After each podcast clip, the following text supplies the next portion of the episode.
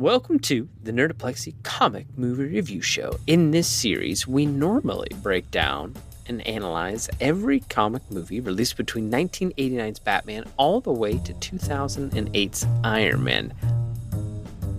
But That was a pregnant butt. I didn't know you could get one of those. great. I, this, this is yeah, this is going well. It's October. I don't know. Uh, well, depending on when you're listening to this, but currently for us in our timeline, it's not quite October because we're filming ahead of schedule. But it will be October when this episode is released, and that means we have to determine is the movie spooky or spooky.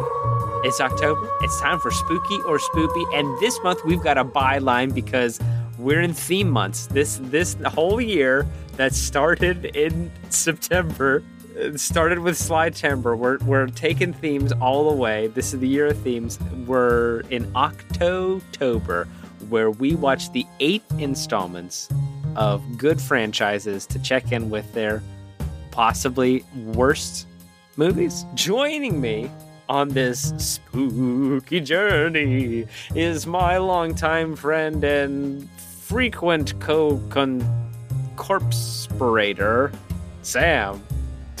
What? Um, gorgeous guy at 10 o'clock, looks sensual. Oh, we're gonna have fun this month. also helping us out on this one is the spookiest social media manager around. It's Dave. This voyage is doomed. I have one this episode, and it is give me those towels. so sit back, relax, and grab your toxic waste as we spook into Friday the 13th, Part 8 Jason Takes Manhattan. That's a terrible sequel to Muppets Take Manhattan. That's all I'm saying. Jason takes it back. they couldn't hold it for long enough. Jason takes it back. Released July 28, 1989, directed by Rob Hedden, starring Jensen Daggett, Scott Reeves, Kane Hodder, and what is Principal Uncle's name? Peter Mark Richmond. So, okay. I must say, I am a huge Friday the 13th fan. Jason is hands down the best slasher series. I don't think it's the best, but it is absolutely my favorite. It's iconic for sure. This is my guy. Now, I love Jason, but I don't know that I think Kane Hodder is my guy. That's a hot take, maybe, but when did he come into it? I'm interested in that. What is his first one? So he's in seven. The new blood is when he starts. Okay. Because he has a style of heavy breathing, Jason. That's like his thing. He likes to move his shoulders.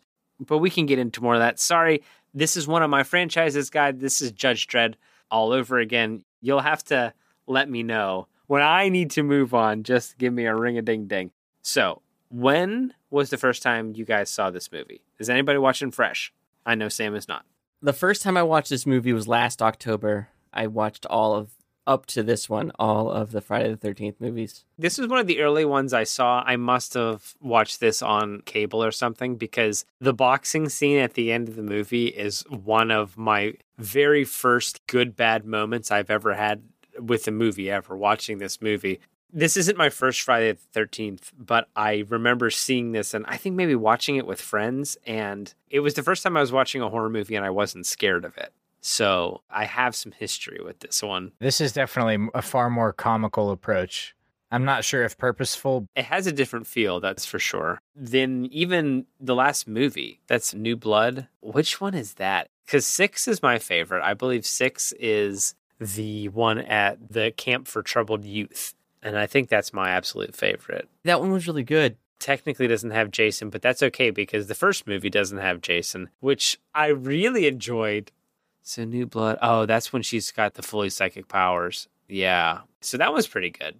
Six is very good. It doesn't have Jason. Oh, that's what I meant to say. Because the first one doesn't have Jason. We get a rehashing of the Jason narrative pretty close to the beginning, but not before. We get our only shots of actual real New York a shot of Times Square and like a shot of the street. Am I right? Those are the only like actual scenes of New York. Why does Crystal Lake go into New York? Don't think about that. We'll get to that. There's a lot to do with budget in this one. They wanted it to be mostly in Manhattan, but the budget did not allow for that. So ultimately ended up being mostly on a boat, and even some of the Manhattan scenes were in Canada. We get some shots in New York with weird narration to no purpose, to no end.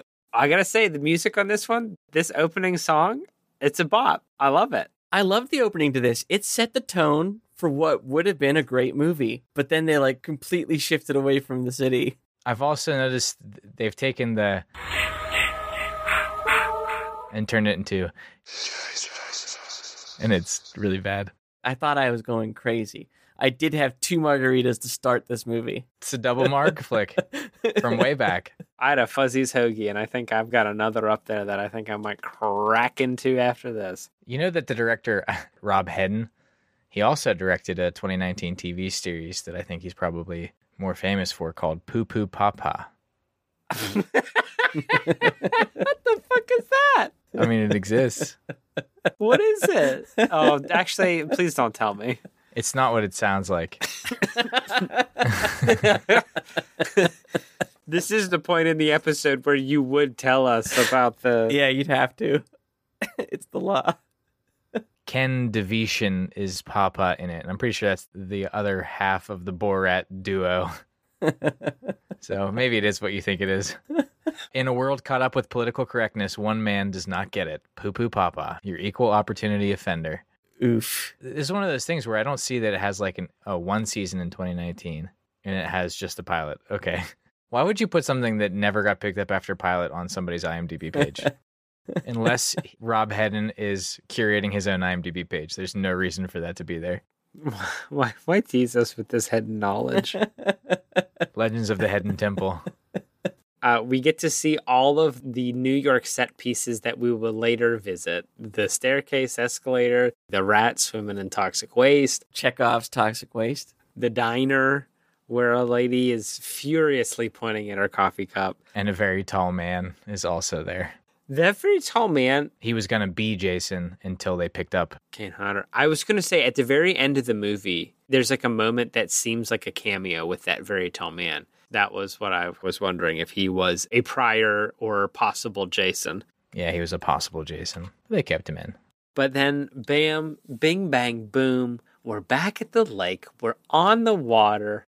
Hashtag yacht life. A yacht is slowly cruising by the old Camp Crystal Lake, the old abandoned, spooky Camp Crystal Lake with a big ass power line just barely under the waves, Just beneath the surface. just so delicately. What I should have done before watching this one is watch the last 10 minutes of the last one because maybe there's an explanation as to why he's under the water. There is. He's chained up to the pier, and then she sinks the pier with her psychic brain power. Okay. She uses peer pressure.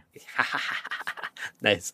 I feel like I made that joke before, like really recently. Like six times, I think, in the series. At least, and probably even like Justin Samaritan.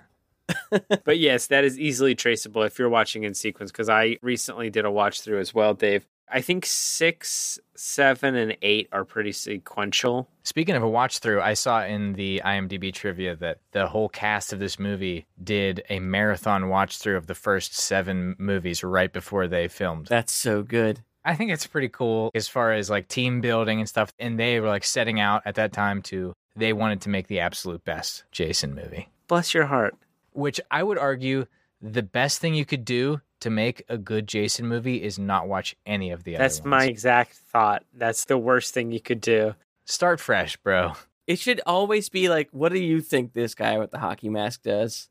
And that's how you make the movie. We haven't quite figured out a good reason for why he is the way he is. Figure out what you do. You had all summer to think of it. I really think that explains Julius's whole behavior because he watched all of those and he was like, I'm going to be the best, coolest guy that's ever was in a Friday the 13th. And it works. Ah! No. It, He may have gotten ahead of himself. so we've got this yacht. It's just right there. We've got a couple. They're getting hot and heavy. Big mistake. Huge. They're listening to Exposition Radio. You find out that there's going to be a, a New York boat trip because they're graduating on the 13th, which I think the calendar on or around Crystal Lake should skip the 13th, kind of like buildings do the 13th floor. what does he do then? Let me Dave out on this one super quick. Uh, excuse me, I hate to interrupt. It's Dave Down. Let me Dave down real quick. Sounds oddly sexual. It does a little, and I'm not. I'm not against it, but let me. well, you could say it's like a yoga thing. Downward facing Dave. uh, where was I? You were daving down. I was daving down. Okay, he is planning on getting hot and heavy with this girl, and then he's like, "I better go throw the anchor." Why wouldn't he have thrown the anchor first? Oh, you never know whenever you're going to feel amorous. Bro, the boat was moving. The boat was actively sailing. I don't know. they were both butt ass naked, and the boat was like still going full steam, cruising. It's insane. I imagine he knows how to sail that thing. Maybe it was a euphemism.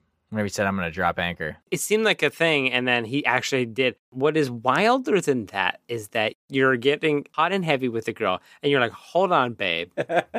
I'm going to go pull a prank on you. We're in a boat. I just told you a spooky story. I just summed up the first movie of the franchise because I just watched all seven. The sequence doesn't much matter, but they throw the anchor, and that is a catalyzing event for revitalizing Jason because it hits the power line that he's attached to, and his coming back to life due to that electrical wire is perfectly done, perfectly shot, complete masterpiece of VFX. Yeah, why would you even think about fixing that? It's perfect, and so that's good.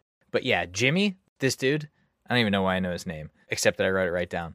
But he is him, him first of all, freaking his old lady out with that story, and then I mean, when you say pull a prank, his prank is his prank is attempted murder it's particularly bad and particularly premeditated. Yeah, he had a mask out there. He intended on doing this the whole time. She didn't even know the story before that. He never even told her about the fucking hockey mask. He's like, she's thinking it's the mom. That's the only story she knows. There's no coincidence. He doesn't just happen to have a retracting knife on deck just in case a prank comes up. This was a prepared prank. So he fake stabs her He's definitely a theater kid. Peak douchebag. How could you do that? At this point in time, absolutely cannot wait for Jason to murder this dude. Kill this man. And also, this is throughout the whole movie, but Jason, he does come aboard. And actually, hey, that's a good porn parody. Jason comes aboard. it's like Captain Ron, but with a naked Jason Voorhees. But Jason is just, he's just slorching around the whole entire film. He is so wet. He's dripping wet. There's so much squelch. He's so wet. How often do you think that some stagehand had to bring in like a bucket of water and just dump it on him to keep him that wet? The Foley artist had a, such a bad job on this one. They had to come on as often as that beleaguered PA had to come on set to wipe down Dolph Lundgren. So this is kind of like a reverse Lundgren. It's a reverse Lundgren. Lundgren too wet. Jason not wet enough. Not wet enough. They just have like a dunk tank right off screen 100% of the time. It's not even water. It's fucking Nickelodeon slime that they're dumping on this man. This man is getting gacked 24 7. He's so wet. Oh I have to imagine, I'm, and I've worn wet socks for like an afternoon, and like my, the skin on my feet have all but degloved. So I can only imagine what that's doing for Kane Hodder's entire bodice. So I lost his damn mind. I wonder how often he sheds skin like a snake during the filming of this movie. Can't get over here for your cold slime. Hang on, I have to go down to the next layer. And actually perfectly explains why later in the movie we see his face and it looks like that. That's entirely why. He was so wet. Like paper mache. All it takes is water. Water made the Grand Canyon. Yep. it can do that to your face. your boy is slimy. He's so wet. Speaking of so wet, um, no, uh, no, no, no, no, I refuse. I cannot allow that transition in good faith. Speaking of a wet transition, Jason, the real Jason, after Jimmy has done his bit, he's fake stabbed her and got back into her good graces somehow. Because I would have probably murdered him myself if I was Susie. And Jason proper shows up, finds that nice mask that Jimmy set aside for him, brandy new mask. How lucky. So he puts that right on, and Susie. He's like, somebody stop me. Susie hops out the window so fast. I really wanted Susie to make it. Like, I really wanted her to live because she dips out on Jimmy so fast. She did the right thing. As soon as this big wet Jason shows up with a little harpoon gun or whatever it is he has, she's out of there in a very slow harpoon death. hmm It's a harpoon, yeah. Misses with the first shot and then stabs him with the harpoon gun, which seems like it would be cool, but ah, I think missed opportunity. Jason picked up the prop knife and stabbed him with the prop knife, and then be like, uh, and then just like turned it around and just stuck it through his head or something. That's super good. That's very good because it shows his forcefulness. He'll stab him with a fake knife and it doesn't really work, but then he'll still stick that whole thing through his head. Dull. This prop knife is still going to kill you, whether it's supposed to or not. I don't think they had a big budget for the kills in this one because they're all pretty busted. This is the first movie where Jason actually strangles somebody to death, That's probably the best one. which would have been the cheapest one. He missed with the harpoon and then he gets the harpoon. And yeah, I was with you. I did hope she was going to get away. I thought he was going to open up the container and she would have been in a different container and then would like, oh, fucking, I'm out of here. But no, she does get slow harpooned. I like the slow harpoon death. That's my favorite death. It was extremely slow. Not great. She just didn't do anything. Cut to an oil tanker that is apparently going to take 14 high school students to the Isle of Manhattan through the lake, through the crystal lake that leads to a river. What? Well, okay. So, There's some problems, some geographical issues. Uh-huh. Maybe Crystal Lake is in Springfield. Kind of goes across 14 states. Here's what I think. They were at Camp Crystal Lake and Jason's on the yacht because Jason steals the yacht. So, okay, what if these people are from Camp Crystal Lake? right, get on the boat elsewhere. get on the boat elsewhere. Jason has taken the boat to a smaller river because that's a pretty small boat. It's like a houseboat. And he takes that, and then we see the boat arrive and dock. So he has taken that from Crystal Lake down the estuaries and what have you to arrive at this fucking obviously the ocean. I mean, that's the ocean, right? This is in Canada. That's the fucking ocean. Because then they arrive via ocean. So the lake cannot have led to the ocean. That boat is way too big to have ever been in Camp Crystal Lake. You can see the sides. Also, the ship's called Lazarus, which I thought was a pretty good name for a boat in a movie about a guy who keeps coming back from the dead. It's a good boat. I like the boat. Bad captain. Not a great captain, no. There's a weird father son ship captain subplot that I did find a little bit fascinating. Wish they would have got a little deeper into that, but it's not to be.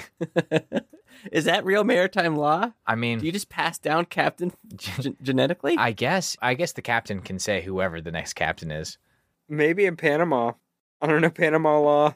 I also don't know about uh, the the Stephen Stephen King's fountain pen. Yeah, so we see Rennie and some matriarchal figure in her life, some teacher, something or other, no idea. Don't understand the dynamics between almost anybody. No. But that's not really super important.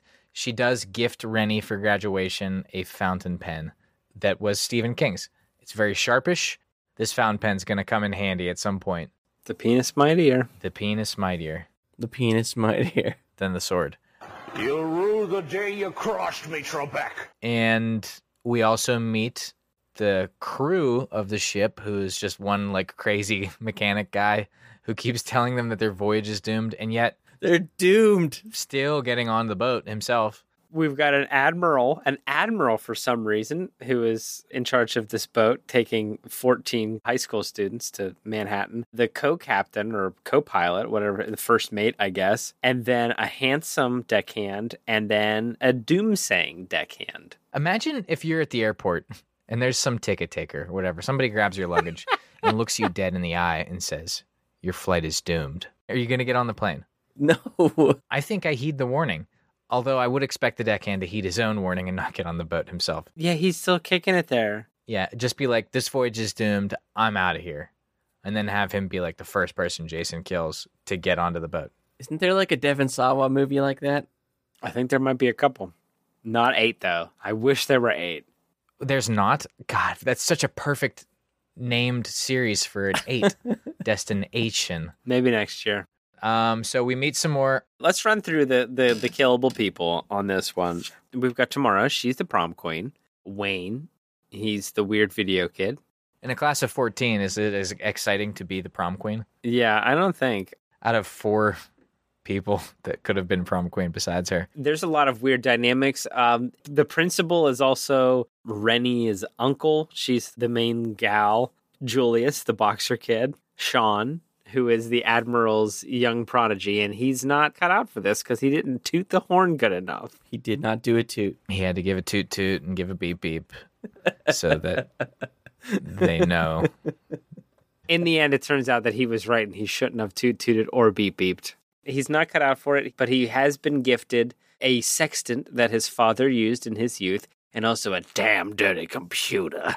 We've got JJ, the guitar girl. Yes. And she did have a rock show in the Crow's Nest, which was a great introduction for her. Yeah, I mean, her video was pretty good. I give her credit because the fake guitar playing, perfectly passable as real guitar playing. She was locked in. She may actually play guitar. I believed that after I watched it. Or she took very seriously the role of getting those particular guitar parts pretty close to right. At the very least, did her homework. She looked like she was doing it. And I mean, if you look like you could play guitar, you could probably play guitar. It's basically the same thing. Okay, so we get the Statue of Liberty pendant, the biggest, gaudiest, weirdest looking necklace I've ever seen. Sean and Rennie, they're in love. You know, so it's burgeoning. He's very upset about his daddy not loving him just right because he's not a good boat boy. And she's upset because, I don't know, she's got something nebulous happened and she's afraid of water. Spoiler, no spoiler, she almost drowned trying to learn to swim because Uncle Daddy Peter Mark Richmond pushed her. threw her into the water in Crystal Lake where Jason did drown. Pretty beat thing to do. Similarly, he did tell her the story that Jason's here, and if you can't swim, Jason will drag you to the bottom of the lake. Well, I mean, but if you can't swim, that's just going to happen anyhow. But it turns out he was right. And now, did they form a psychic connection through the movie? I was assuming that she was like psychic. Well, here's what I think happened, and I have nothing to back me up. Okay. But I think probably whenever they wrote this, it was as a direct sequel to Seven with the psychic girl. And she was supposed to be. Yeah. So this girl can either be psychic or just PTSD. Yeah, psychic or flashbacks. Yeah, you're right. I thought it was kind of like dream worldy, and I thought it was going to be like their way into the Nightmare on Elm Street. And that makes sense because that's what they wanted it to lead to. But the Freddy vs. Jason didn't happen for like 14 more years, I believe. But it makes sense because there's some kills. Mike Myers has a way of walking slow but still catching you. Jason kind of always had that similar vibe to him.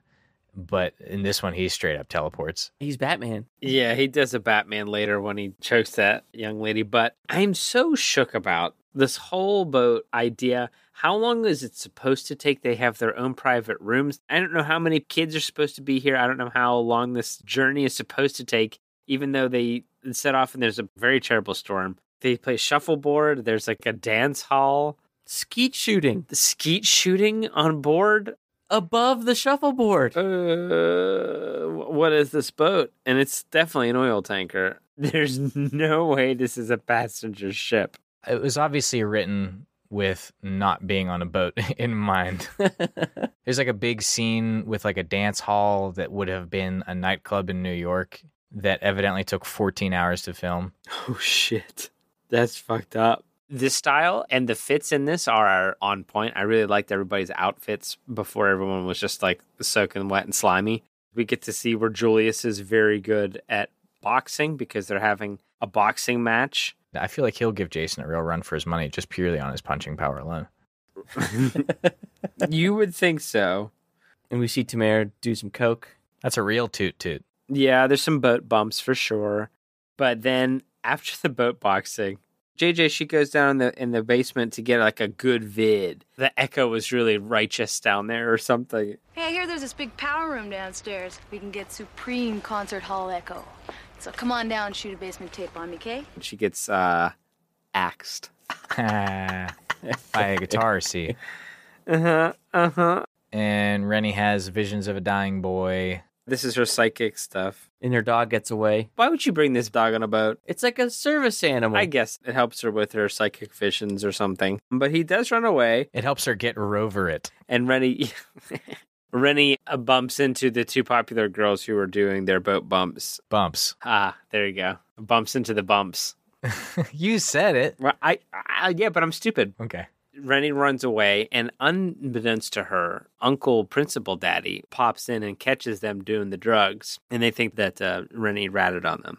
which will become important later when they do an attempted murder. Casually, in front of witnesses. Meanwhile, a real murder is taking place where Jason walks into a man in the sauna and picks up a very hot rock and slams it into his abdomen. Hot rock to the gut. Very good.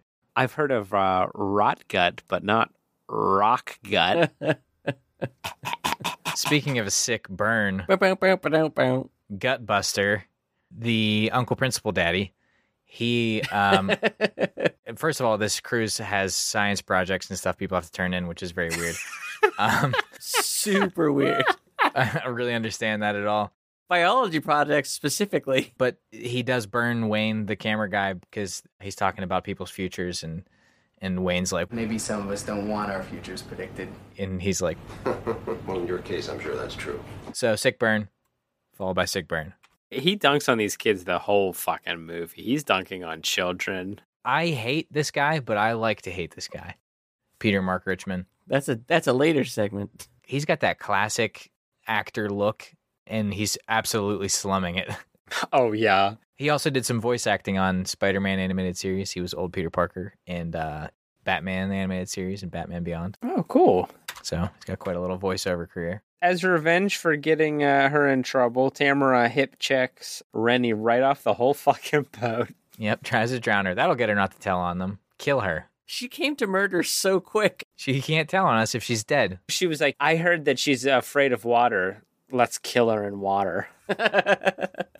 And she sees things underwater, different levels of the drowning Jason. Seems like a lot of different Jasons in this one. Perfectly normal looking kid is one of the Jasons, which I thought was interesting.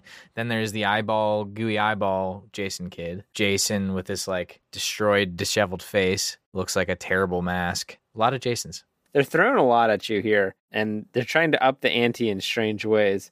Luckily, Sean comes to the rescue, and Rennie is saved. And this is where we get that good, good line.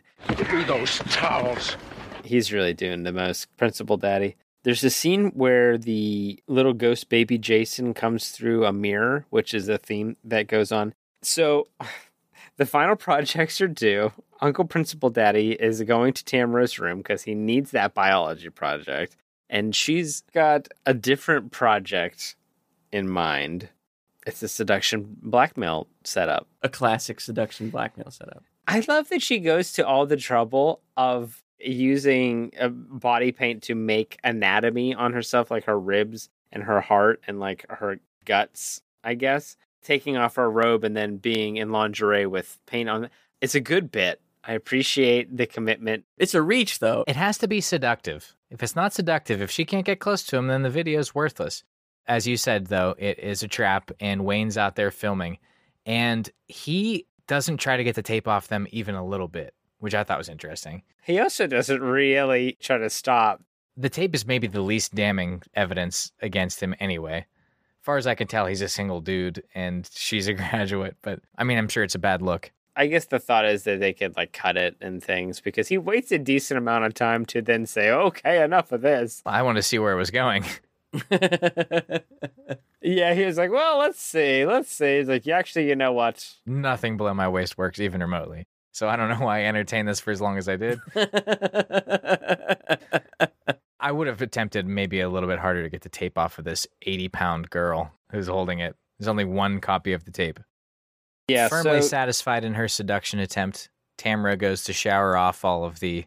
Maybe this is why she had to put all that stuff on her body so that she could have Oh, so to shower right after. a reason to because she has to shower it off. Yeah. Okay, you're right. There you go. We, we've solved it as we I mean, always we've, we've solved it like from a writer's perspective in the need to see naked teen girls. Uh, that explains it. I guess that explains it better. She does get murdered by a mirror, which is, I think, pretty interesting because she was using a mirror earlier to do bumps. So, like, that's pretty good. It's a decent shot when her body is found later. Yet again, not really super imaginative. You don't really see anything. He breaks the mirror. Like, when the stunt double hits their head on the mirror, that's a pretty good shot. But other than that, it's kind of a boring kill. You don't really see anything. He just picks up a shard of mirror, and then later on, like the posing is nice, but the kill's a little lackluster. The admiral and the first mate, they get caught. They're pretty good. the first mate who just had a baby. 19 months. They had to let us know. I was trying to figure out what my notes said here, and I figured it out. It, very odd ass based death, followed by a throat slashing. So he stabbed something into that first mate's ass. It's like a boat he hook. really Is what it is, I think. That's not the problem. But yet again, it's just a budget thing because it's like dark, and then like, well, he'll just jam it like off into the left, and it'll look like it's going to your back, and I'll, we'll just count it off. We'll go three, two, one, and then you you just act like you've been stabbed. Uh, but yes, it looks like he puts it right up his butt. Later, you see it sticking out of his like upper to middle back, but he did stab him in the booty at least one. We at least at least once, you know. But we all know where it went in. Jason in this art uh, in this movie he follows the tradition of he is a he is a body artist whereas that he does like to stage his kills. He never does the same kill twice. It's all about the tableau. He kills the first mate with the thing and the when the captain walks in and sees the first mate he goes, "Oh, this is Jason's commitment." He is going to slash your throat one way or the other even if he has to do it with the wrong side of a fucking machete. So here, there's no spurting blood. It just makes a little line, and it goes, oh, oh," and falls forward, which is fine. I don't hate that in a horror movie, but not if it's Friday the 13th, part eight. You gotta give me a little something. Tom Savini worked on this fucking thing. You've got to give me some juice. It was like they stepped back on purpose. We need to see some bowels. a lot of bad decisions were made making this movie and also by people in this movie. Like Sean comes in and sees these dead people and he says, Everybody get in here. I need everybody to come see these fucking dead bodies. Hey, untrained children that are not military babies like myself, come see these corpses real quick. I guess the worst thing to do in a crisis is nothing, but everybody gathers. And then Julius decides that they're going to form a posse and they're going to go hunt this motherfucker down big time. The freaky crewmate says that they're all going to die. He's mostly right. this doomsayer guy is absolutely wild. Like the things that he is saying, there's never been a time when it would be okay to say the things he's saying, especially not when like multiple people have died. All while this is happening, Julius does the posse and they're, they're doing their weapons. This is my secondary quote. Julius is so badass because they, they ask him what, what he's taking to protect himself because they're divvying out weapons. And he's like, Nothing but this gun. I can't believe it. Nothing. yeah, you definitely thought he was gonna be like, I only need my gloves. I bet nothing but this gun is just really mwah, chef's kiss. I can't stop thinking about it. couple deaths here. The one girl is running from Jason. She never makes it to the posse. She makes it to the dance floor and The party room kill, yeah. she immediately forgets which door she came in because she can't figure out another door to go out. She just goes into the dance floor and like spins in a circle until she gets choked. How did she lose sight of him? Because there's a moment she runs in there, turns around, this door's locked, and she turns around, he teleports. And Jason is there, and then she tries a different door, and then he- he's fucking, he's gone until he's right behind her, choking her. Buck wild. There's a part I need help with here. Okay. So Wayne goes below deck Right. with a shotgun, right? Mm-hmm. Mm-hmm. Okay. That is him with the shotgun. So then he just somebody like runs up on him and he shoots immediately. Steam blew his glasses Right. He loses his glasses, can't see a dang thing. and then immediately waxes the handsome repairman. Yeah. He's tied for second for most kills in this movie. Tied for second. But yeah, he waxes this guy and has no fucking remorse at all. It's not even he's like, oh no, what have I done? He's just like, ah shit. Oh well. He doesn't have very good survival instincts either. He sees Jason and he like runs away for like three seconds and then stops and he's like investigating something else. I'm like, Jason's right behind you, dude. What are you doing? and he electrocutes him, which is good. The electrocution is good and it starts a fire, and Jason is conscientious. He's on a boat. He pulls the fire alarm right away. Gotta be safe. Pretty good. Safety first, then friendship. He's afraid of water. I get it. This is big for him. So another member of the posse gets killed from being tossed from the topsail, which is pretty cool. And he lands on the antenna, even cooler. Jason climbs so goddamn fast. Now we're only into the second act, but Rennie does get chased down to her room by Jason. He's like reaching in, Oh yeah, bust through the porthole. It's pretty cool. I like that. but she's able to get hold of that Stephen King pen. The true story behind that, she is actually horrified because Kane Hodder is pulling her directly towards a shard of glass that was there, and he didn't see it there, but He's slowly pulling her towards actual glass. Oh my gosh. She's literally fighting for her life. Yeah, Stephen King pen to the eye, and so he moves on on to the next one, which is the crazy guy who we don't see him kill him, but he comes out with an axe in his back. He found that flare gun, didn't use it. It would have been such a cooler kill. Well, he tries to, but this is really when Principal Daddy is like just fucking giving it to the Admiral baby. He's just like yelling at him. He's like, "Why can't you f- steer this boat, you imbecile? Yeah, he's not a good guy. Shouldn't you know how to drive this boat? You just graduated high school." I hope you can find shore soon, Captain. We all don't want to drown out here. It's so insane. There's nothing redeeming about this guy. After he yells at him, he's like, "Well, we got the lifeboat. Like, I'm ready to go. Let's paddle away. The boat's on fire. All the students gather in the restaurant, and they all Titanic. They're all dead." Everybody that worked on that boat, dead. all four of them. They hop on the lifeboat. How did the dog get in there? Was the dog just already on the boat? Maybe she was in Rennie's jacket or something. I think this dog is an accomplice. Or is also magic. Could have been an inhuman. Jesus Christ. it better not. So Julius is still alive. He fell off the boat before, but he's still alive. He makes it onto the lifeboat, which is important to note because he sees the Statue of Liberty and starts singing. Check it out! Damn, we're in New York! you did it, man, you did it! We are in New York! New York City! Woohoo! Yeah! I don't believe it, we made it! If I can make it there, I'll make it. Boom, boom. Anywhere, it's up to you. New York, New York. So many people dead. Doesn't seem like the appropriate reaction, except, of course, you should be relieved to see dry land, but he seems like he's more excited to get to rip it up in New York. They finally get there. They land in New York. They're like just safe. They're off of the boat. They must have been paddling for hours, which I don't know how New York fucking sneaks up on you. Any direction you're coming in, it takes like an hour to drive in by car. I have to imagine boating there would be quite a pain in the butt. But they get there and they dock. And like Sam said, they get there and the principal daddy is yelling at the kid. He's like, oh, Wonderful choice of places to dock a boat, Mr. Robertson. Wonderful. are you crazy? We're lucky to be alive, bro. The only person with the skill that saved our lives. He's not a very kind, not a very good principal. He's not good at motivating his students. It's all just degrading. It never like serves any purpose. There's a good hockey billboard bit. Oh yeah, with the big hockey mask thing. Yeah, it's pretty good. But they get a true New York City welcome. They walk four paces, immediately mugged, Instantly mugged. mugged and kidnapped and drugged.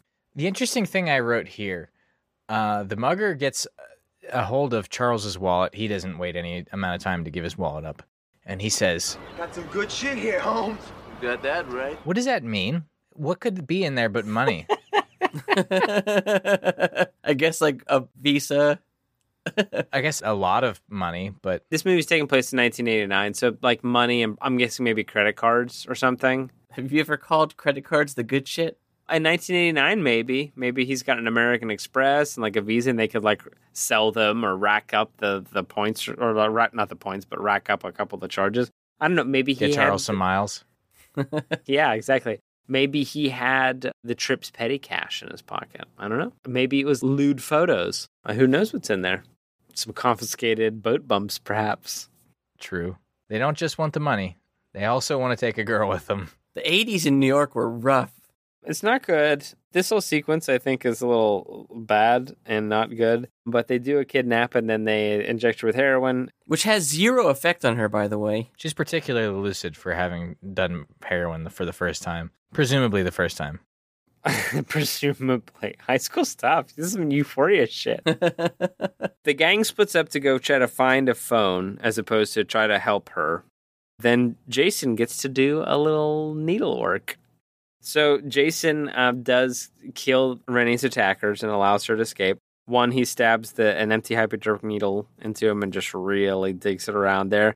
Then um, hits another one with their face to a pipe, and that's the kill. That's it. Steam piped. He didn't stick them in the steam pipe. He didn't do uh, let off some steam Bennett. None of that. No, he didn't say a word, He just hit him, which I thought was rude. chonked him and left. Julius is also, I guess he's giving chase here at this point, and he goes to the safest place he can think of, which is a rooftop, and then he proceeds to punch Jason for uh, what I believe is over one whole minute. It felt like the last half of the movie was him punching Jason. He punched himself out. He punched so much he could not punch anymore. Rope doped. and then said, "Give me your best shot." And there was ample time for him to get off that roof, but he chose to strike a man in a face protector with his bare fists. He almost exclusively hit him in the mask, but it seems like he's doing it and he's pushing him back, and then he's not, and then Jason does take his best shot, and it's pretty good.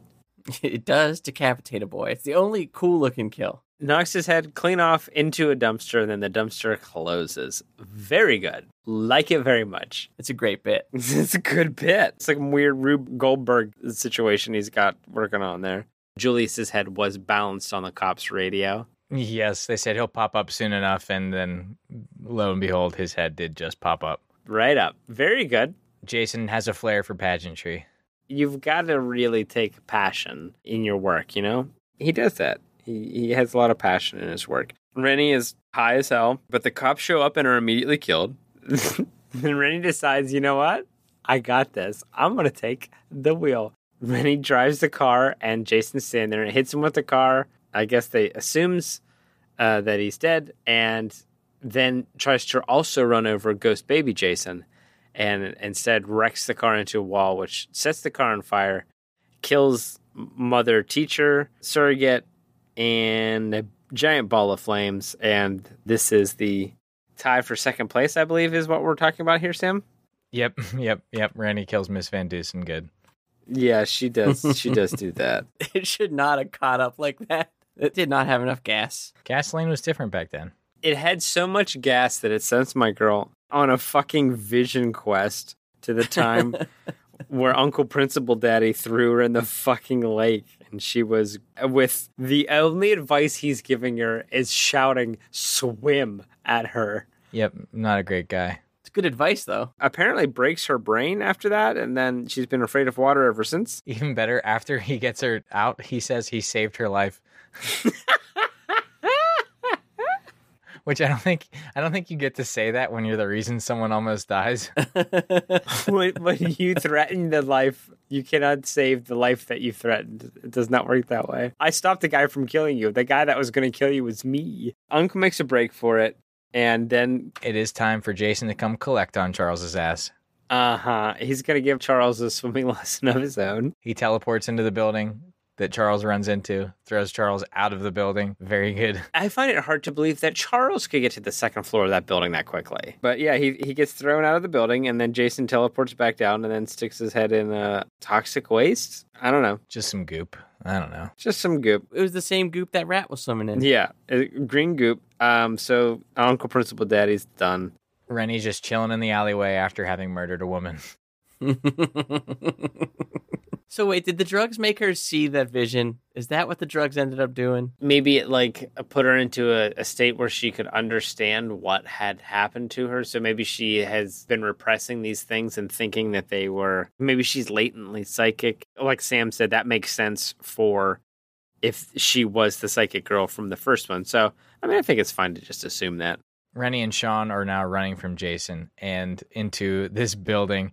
And the absolute funniest part of the movie, Jason just blasting through the glass doors. He walks full stride right through it and shatters it. And yes, that was my biggest laugh. It was like a WWE entrance. It's even funnier than Julius's head coming off. of him just no hesitation, nothing, just busted that glass. so good, extremely good. But they hop a subway and they do a little subway chase. You know, you got to go down the middle. You run out of cars. What do you do? You pull the brake, and it gives them enough time to get away. And then Sean really does some stuff here because as Jason gets off the train, he kamikazes and like I don't know where Sean is jumping from. Did he climb on top of the train? But he comes out of nowhere and pushes Jason onto the third rail and electrocutes him for the sixth fake death of the movie. And then Jason gets to have a nice Times Square moment. That tall guy that he throws into the mirror in the diner is Ken Kirzinger, who would go on to play Jason in Freddy vs. Jason in 2003. and he doubles as Jason in a few brief shots in this film. Okay, so it was kind of a setup that this guy also does that when they kind of looked at each other, which it makes sense that Jason was immediately looking to throw him around because he hates his own reflection, so a version of himself. Yeah, they head into Times Square. A bunch of goons show attack Jason, and he show he lifts up his mask, and they run away. That's a rare brief flex, almost as if it, he needed to do that t- for himself to get away. I think it's mostly that he's surrounded by all these people, but he can only kill Crystal Lake people. So he's like laser focused. That's what he wants to do. These guys, But he kills those two gang members, though. well, because they were in his way to get to her. But Okay, okay. I think he would have killed those guys if they tried to stop him. But he's like, I don't got fucking time for this. The city never sleeps. I gotta go kill these kids. We've all had that. Here's the diner, I think, because she says, There's a maniac trying to kill us. And the lady says, Welcome to New York. They find no help. The phone's in the back, but it's broken. Jason then, as is his want in New York, absolutely houses the door. He houses the whole wall down and just walks through here. Oh, yeah! Oh yeah, he Kool Aid Mans his ass right in there, and then chases Sean and Rennie down into the sewers. Moments before midnight, when obviously, as everyone knows, that's when all the toxic waste floods the sewers of New York City. Of course, yeah, the caustic acid based sewage. Toxic poop. And it flows out to the ocean every midnight. They do it at midnight so that you know to get out of the. But that guy was only wearing like regular galoshes. If it's gonna melt a person, He knows the timing. Yeah, it's no time. As long as you're out of there in time. He tries to help them, but he gets a wrench in the head for his troubles. They are about to escape, and then whoops, here comes the flood. Jason reaches them and then is being dissolved by the acid. But before he does, this is my second big laugh when he sees the water coming and says, Mommy, and starts barfing. And that's a practical effect. When I say practical effect, I mean Kane Hodder drank a gallon of water, like just straight up right before that scene. That's an actual Kane Hodder No, expelling no, water from his real. no. It is just water barf. they had no budget at all, did they? Nope. He was like, you know, I'll do this. You want me to do this? I got this. From what I understand, Kane Hodder was a very good sport during the whole filming of this movie because there's a lot of grueling things and he was uh, like very funny and like nice to everybody so that's cool but yeah this is the the biggest most polarizing moment in the movie too is they show under the mask and it is just some clown stuff i mean it's really trash and I think people wouldn't have been quite so mad to peek underneath the mask if it didn't look quite so bad. He gets some acid to his face. So I think the idea is that his face has already started to melt before the toxic waste flood happens. I don't know. But it looks dumb as hell. It looks really bad. And then whenever the acid hits it, he just turns into a little mushed up pumpkin. a little mushed up pumpkin. And then back into a perfectly non deformed regular child. So then, yeah, he burns, dissolves, reverts. You know how New York poop do. Yeah. They're back out in New York City. Sean re gifts her the Statue of Liberty pendant, and they're reunited with Toby. Uh, this fucking sucks. The dog does not die. When they hit the sewers, I almost lost my fucking mind because I clicked to see how much time was left, and I was like, this can't be. There can't be this much movie left. And I hate to say that because I like these movies, and this time, woof, I was so happy to see this one come to an end. This is the spooky season, so there's no there's no comics to converge. So we're just gonna get straight into it. It's the time when we decide who's the best, who's the worst, who's the worst at being the best, and the best at being the worst. It's time for who's your hero, who's your villain. I'd be very surprised if there wasn't a Jason comic, but I didn't look it up. My hero is Jason. He does not stand for underage shenanigans. I think that's the kind of discipline we need right now. He cares for his craft. He doesn't try to use the same weapon twice. He would have a field day with these TikTokers, Yeah, he's the best. whippersnappers. This would be trending so quick. I think my hero is going to be JJ, the guitar girl. She's just trying to vibe. She just wants to play her music amp, cassette tape in peace. And she's the only one that I don't think did anything wrong to justify being killed. She's like the only one who didn't do a thing. Well, I guess her and Sean and Rennie, but they both lived, so they didn't do a thing. But I think she's a pretty unjust kill. She was just vibing. I agree. My hero is going to be Julius Mann, that guy. He says, My weapons are my fists. And he gave it his all. And not only did he give it his all, he foolishly opened himself up to a punch from Jason after not being able to do anything to him, as opposed to just running away again. But I like his stick to itiveness. It was over a minute of punching a mask. It had to hurt. And he was really doing it. He did get a couple of rib shots in too, I think. His hands were bloody. The actor himself was actually doing that. He was hitting them because Kane Hodder said, like, I'm wearing all these pads, buddy. Just do it. Let's make it look as real as possible. So he's really punching him. Good for Julius. And as is customary, that means I get to go first for villain, which is why I delayed my hero because my villain's Uncle Principal Daddy Charles. he was a bad, bad man. He was not a nice man. He tried to drown Rennie and then basically treated her like a child for her whole life after that. Even whenever she was going to go on the boat, he was like, She can't go on the boat. She's afraid of water. And like, you, but she's afraid of water because of you, bro. Like, you should have been paying towards therapy or something because you did this bad thing. And not to mention, he was just a straight jag to literally everybody. I don't know what he did. It seemed like he was the principal because he was like in charge, but it really aligns more with his character that he is just a biology teacher, and that's why he needed that project. And he was just like big dogging. That's the only place where he has real power. Biology grades. I think I'm gonna go ahead and say that I really like that uh, Doomsday and Deckhand. I like his vibe. I like that he did tell people as they were boarding his vessel, "You're going to die. This ship is doomed." He could have just left. He could have left. Thank you for sailing. Uh, you're doomed. Here's some towels. I'm not going on it. The fact that he's there is crazy. They actually do that on Delta now. it's really unspoken when you fly Spirit as well. My villain is Wayne. I don't think it's okay to set up somebody just because you don't like them with blackmail of like some kind of sex crime. That's not a good look. I think Wayne is decidedly just the worst. I agree. Wayne sucks. He killed a guy. he did kill a guy. To not much fanfare. so yeah, that's pretty much all that. Now that being said, uh, we've talked about the guys we've liked and didn't. What about the movie? If someone had never seen this, would you guys recommend it to them? I always say the exact same thing. Gets more interesting probably every single time.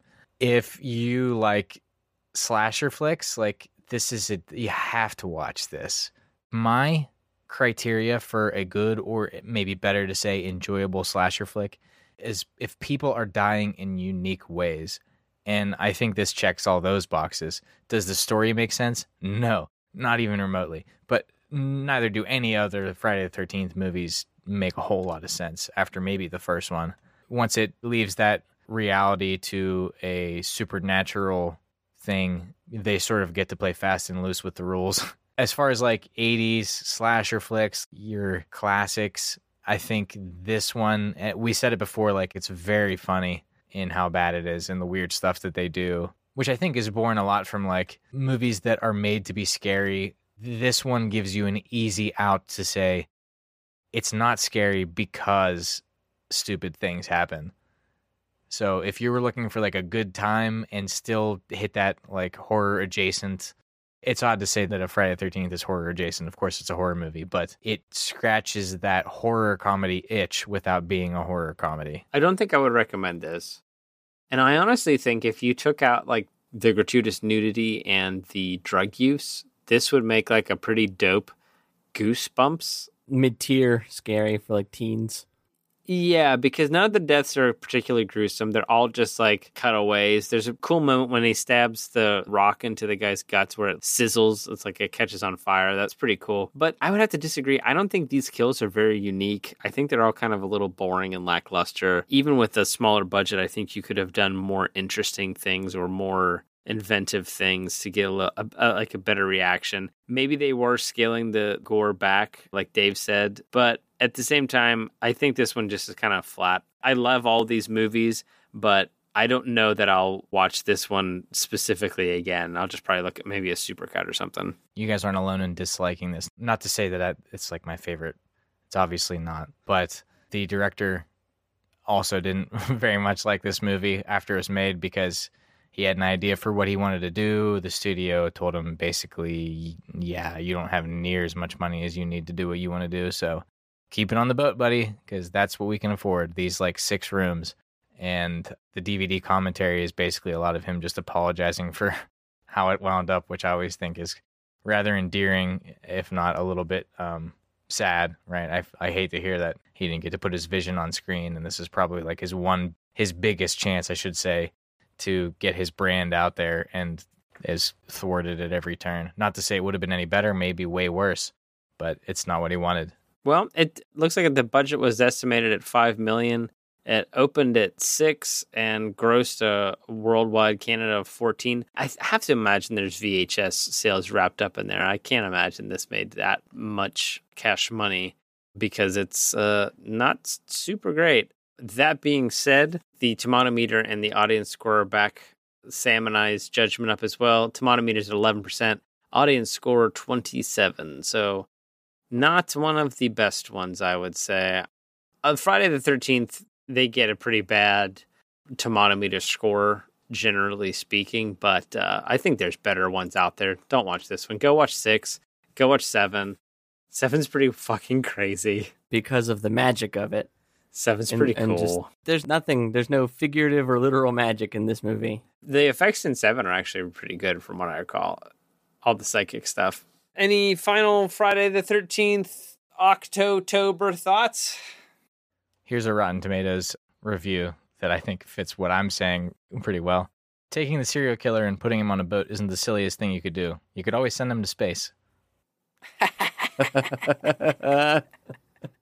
Oh boy. Well, if you'd like to have us talk about another sequel of Friday the 13th, uh, head on over to nerdoplexy.com or because it's the spooky season, you can specifically go to fleshhorse.com. I'll take you to the same place where you can uh, check out our website to get uh, some RSS feeds, check out our podcast, and uh, maybe you can even subscribe at a monthly level which then you would be able to choose a movie of your choice uh, for us to watch and review.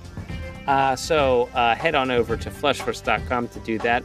If you'd like to reach out and uh, chat with us, you can do that over at NerdoplexyPod on Twitter, where you'll be interacting with our social media admiral. It's Dave. Yeah, let me. Uh, yeah, let me know what uh, weird horror franchises you're stuck watching. Your whatever curse that you're under. Uh, because we we apparently upset a wizard and we have to watch these movies. But uh, yeah, you can hit me up there at the face of Dave. be be thankful that we don't have to watch eight movies that are the eighth entry in the franchise. Sam's at pgh underscore svh. I am at pgh underscore read. Uh, please uh, check us out. Please don't also. Please don't also. Please don't hesitate to like, review, subscribe, tell a friend, and uh, suggest what movies we should watch for next year. All right, until we meet again, we'd like to leave you with this thought to ponder. If given the time, do you think Jason would have stopped in the uh, Times Square Bubba Gump Shrimp, or is he more of a Señor Frogs kind of guy? I think he goes to Olive Garden for the breadsticks. He does miss his mom, and when you're there, your family. Just no soup, salad only, please. Scared of the water. He's already drowned in unlimited soup.